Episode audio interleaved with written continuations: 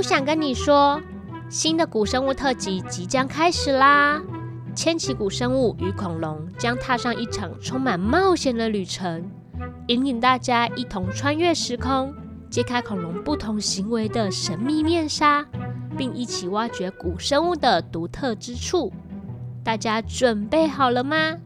那我们就开始吧！Let's go！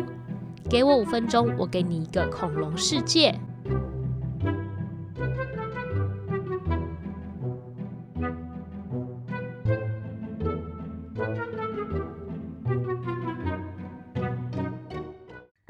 台湾鼹鼠是一种小型哺乳动物，是台湾的特有亚种，喜欢吃昆虫宝宝跟蚯蚓，或是小只的两生动物。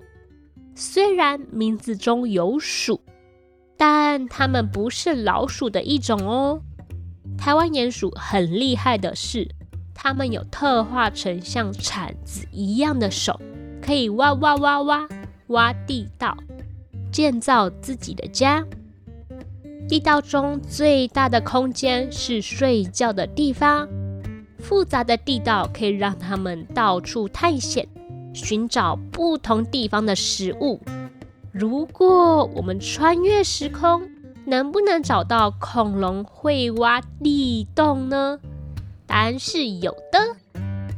在一亿年以前的中生代，恐龙生活在全世界的各个角落，有些住在草原上，有些住在森林里，还有些住在树上。但是，竟然有一种恐龙。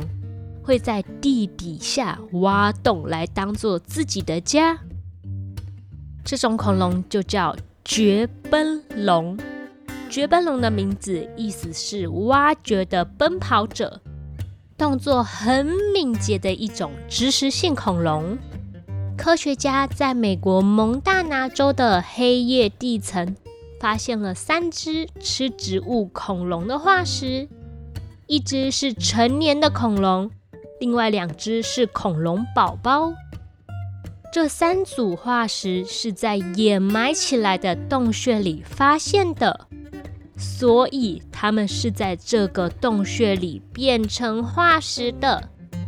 洞穴是柔软的泥岩跟粘土做成的，里面则是被后来淹没洞穴的沙子给填满。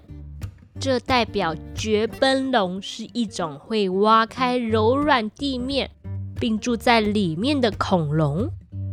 虽然绝奔龙挖出了自己的家，但是它们真的跟台湾鼹鼠一样，可以挖出又深又长、在地上到处都是出口的洞穴吗？答案是不行的。绝奔龙的前脚并不像台湾鼹鼠一样宽宽扁扁。因此，绝奔龙一次只能挖出一点点土。虽然它们可以用坚硬的嘴巴来帮忙挖地洞，但是也只能挖出简单的小洞穴，没办法挖出四通八达的地下迷宫。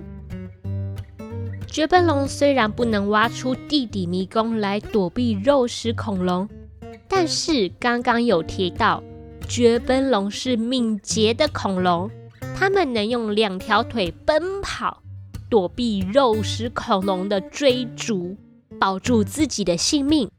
能挖掘洞穴、跑很快的动物，你是不是好像在哪里看过呢？没错，就是兔子。兔子不但会挖洞，也会非常快速，咚咚咚咚，跳很远来躲避掠食者。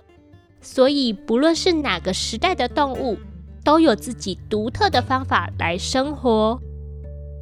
绝奔龙的化石是一只绝奔龙妈妈与两只绝奔龙宝宝一起发现的，这代表很多恐龙是会养育它们的后代，就像人类一样。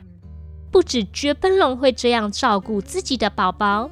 偷蛋龙爸爸妈妈也会共同努力保护他们正在孵的蛋。另外，慈母龙会将食物带回巢穴喂给宝宝吃。而现代的鸟类也时常能够看到鸟爸爸、鸟妈妈将食物带回鸟巢喂食幼鸟。所以，恐龙并不是冷血无情的动物，而是会照顾小孩的模范爸爸妈妈们。